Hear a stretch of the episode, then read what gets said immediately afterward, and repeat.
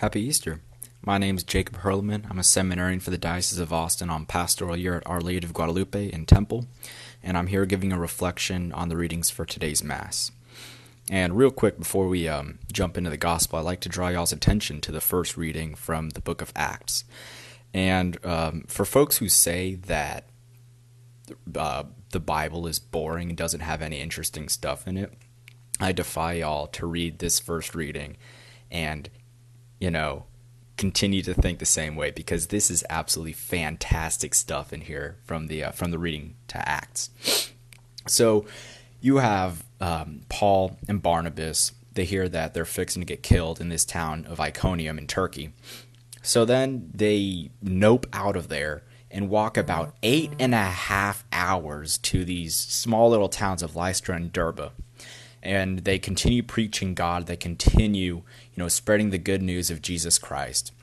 They work a miracle, and then all the villagers start thinking that they're Zeus and Hermes and all these Greek gods that they're accustomed to. I can't imagine the frustration, just how high up in the air Paul threw his hands whenever he heard this was going on. He's like, "No, dang it, have y'all even been listening?"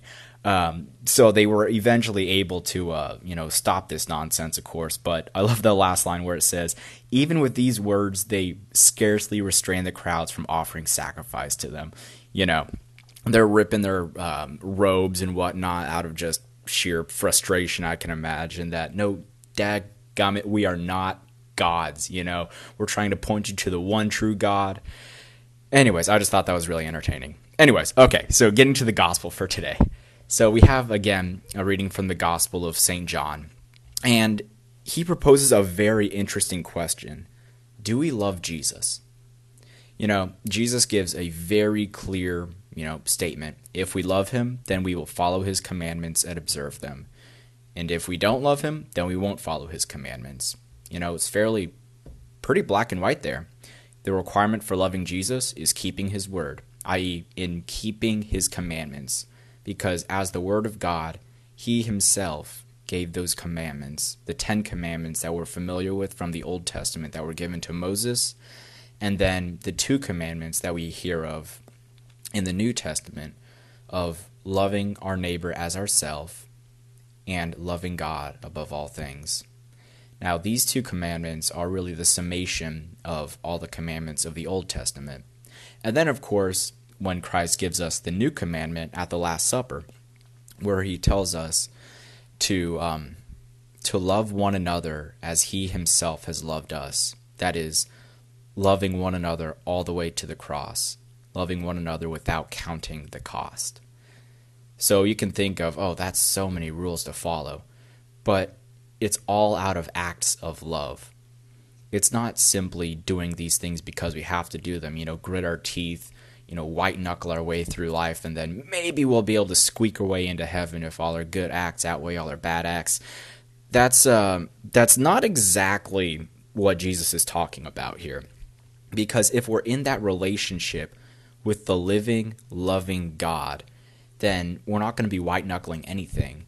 It'll be maybe not easy at times, but we'll be doing all of these things out of love for Him. We will follow what he asks us to because we love him. All these proposals of the living God because we love him and we want to honor him in our lives. See, following Christ requires humility. We have to recognize that we're not the ones in control of the situations in our lives. Once we understand this, then it becomes much simpler to follow God because we can recognize him in the situations, even in the times of this virus, in the times of quarantine. I think has really uh, shaken our understanding of our control over reality. That we don't have much control, if any, over the environment that we live in. So rather, we must recognize God in the midst of these circumstances with which He presents us, approach Him in that way and be able to engage Him, to love Him in the midst of all that's going on in our lives. And this uh, and these times of quarantine and shelter in place, all the restrictions, you know, even though they're being lifted we're still shaken. There's still something different that if it goes away will be a very long time.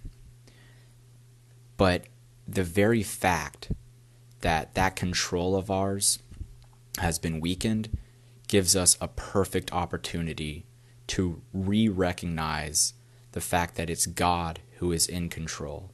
And understanding that gives us the perfect way to follow Christ and to follow his commandments. Thank you for joining us for this brief reflection. Please know that all the seminarians, priests, and deacons of the Diocese of Austin constantly keep y'all in our prayers. Feel free to share this podcast with anyone you think might uh, might need it. God bless all of y'all.